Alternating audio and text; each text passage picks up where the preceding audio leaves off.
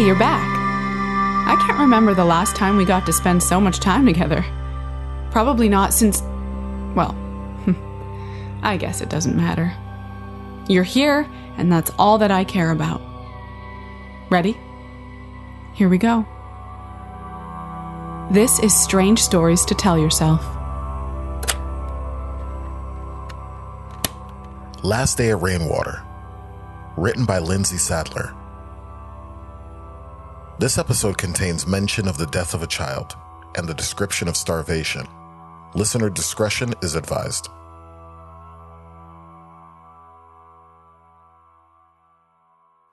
It begins when Miss Julia Alsberg stoops to pick up her sleeping baby, only for a pile of dust to spill from the blanket.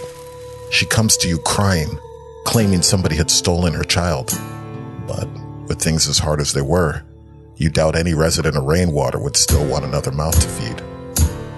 As unpleasant as the thought is, you suspect a coyote. Weren't easy for animals to get in houses nowadays, with the windows closed and the doors shut tight. But sometimes they're hungry enough to chew through walls. Hunger. That's something you can't blame the animals for. All of Saskatchewan is hungry. You don't tell Miss Julia your suspicions. She's an old friend from the days when rain fell in rainwater and wheat fields turned the province green, back when you thought yourself sweet on her. When she married Thomas Alsberg, she left the town for his family's farm. The journey there is half a day's ride in the summertime and near impassable in the winter. Before she became pregnant, Miss Julia found afternoons to visit, pulling you from patrol to act as an escort for the day. You tried to explain on several occasions that your duty as constable did not extend to afternoon walks. She agreed to disagree. But then Daisy was born.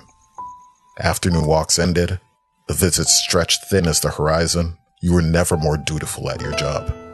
The rains failed and the green of Saskatchewan turned brown. Wind swept the dead land away, leaving farmers behind to toil in sand. Dust replaced Miss Julia on your walks, kicking up to your knees, leaving you doubled over coughing by day's end. People tried to keep the dust out, but all attempts seemed fruitless. Wet rags hang from the doorway and windows of the Alsberg farmhouse. A few abandoned, swept piles are scattered across hardwood floor of the kitchen like anthills. By the fire, one pile sits taller than the rest, enough to fill a porcelain doll. You and Julia stand alone in the hot, cramped kitchen, as far from each other as the small room allows. You haven't seen her since she started showing, before the drought and the dust. There are new lines upon her face, new bones peeking out from below the sickly skin. She is weathered, wind blown, like the rotting figurehead of a ship. Miss Julia clutches the baby blanket to her chest, knuckles white as she wrings the fabric into knots. You find no holes in the Alsberg walls, no hmm. sign of wild animals either. Thomas shows you around his farm. His brown hat is pulled low, but you still see his eyes, puffy and rubbed red. No baby turns up. No baby bones either. You send a telegram to your corporal stationed with the RCMP, requesting assistance. When it happens again, you're already having a bad day. Rainwater is shriveling, the land coughing up its own entrails, farmland becoming dust storms. Folks are starting to leave. You're watching the wagons vanish into the heat haze when the youngest Grace girl runs up to you, claiming her grandmother has disappeared. This, you think, is extremely unlikely, as old Miss Grace has not walked since her fall last winter. The Grace family appears shaken when you arrive to investigate, standing silent in the corner as you survey the empty room. The window is open, but that does not explain the state of the place. Dust cakes and the comforter on the bed spills out onto the floor, as if a bag of sand tipped over. There are no footprints, no signs of disturbance. Outside the open window, the sky is turning to newsprint. As a boy, you thought it an ocean, an impossible forever that surrounded rainwater. Now the sky appears to sag low, the impossible vastness curled over upon itself. You do not know what to tell the Graces, but the youngest girl speaks before you can. Told me to hold my breath, she did. The little girl whispers. Said she didn't want me to choke. Room is silent. You leave shortly afterward. You send a second telegram to your corporal. The first remains unanswered. People keep disappearing, whether on wagons or into thin air. You are no longer sure. You hold a town meeting, tell people to watch out for another. A volunteer watch is suggested, but there are few men left in rainwater, and those that remain are either too old or too tired to walk in the streets. You begin a second nightly patrol, keeping an eye on the horizon for unfamiliar visitors. But there are no visitors. The world around rainwater falls quiet as the dry earth blows into nothingness, pouring from a little sediment like sand from an hourglass. You keep vigilant. Hungry folk are resourceful.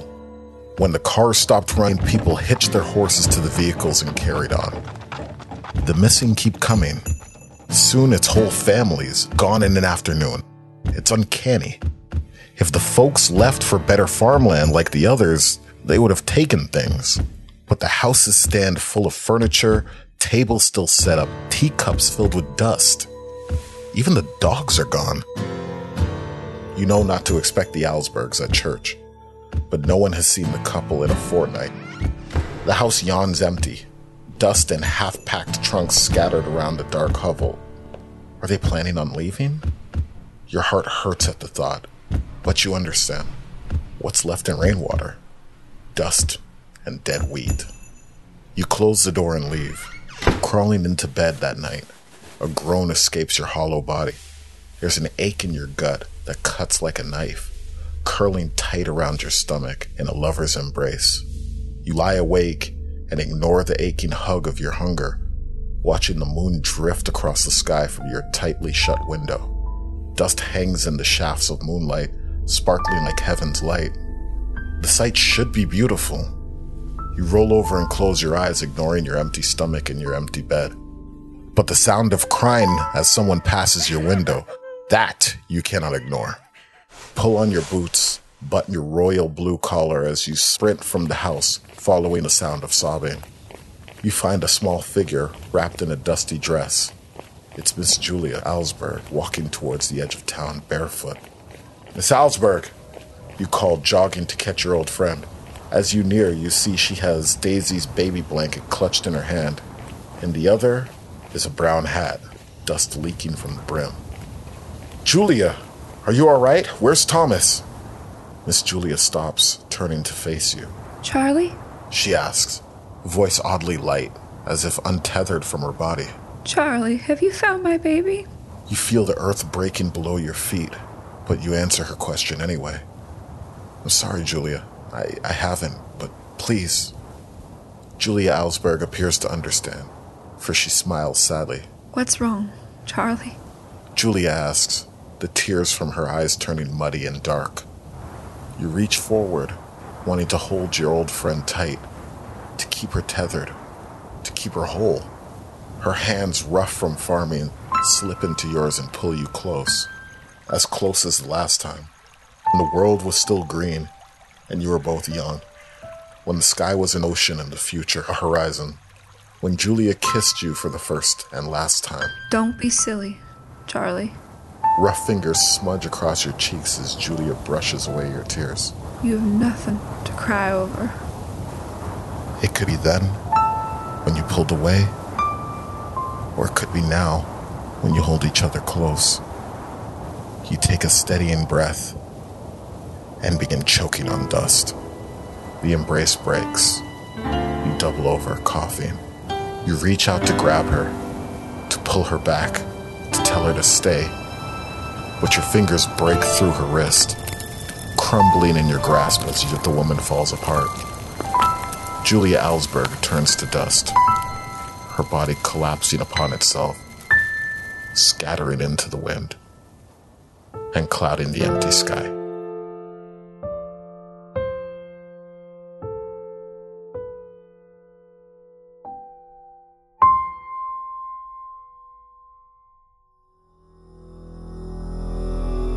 Last Day at Rainwater was written by Lindsay Sadler, directed by Leah V. Smith, and performed by Mark Samuels. Production and music by Michael Houston, sound design and edit by Bailey DeMerchant, and mixed by Adrian Muhajirin. Strange Stories to Tell Yourself was created by Leah V. Smith. This has been Strange Stories to Tell Yourself. All the lives you forgot you lived. If you like what you heard, leave a rating and a review on your favorite podcast app. Or whisper your praise into the microphone hidden in your dead houseplant. We'll hear it. Thank you for listening, and for missing a spot when you were sweeping. To you, it's dirt on the floor.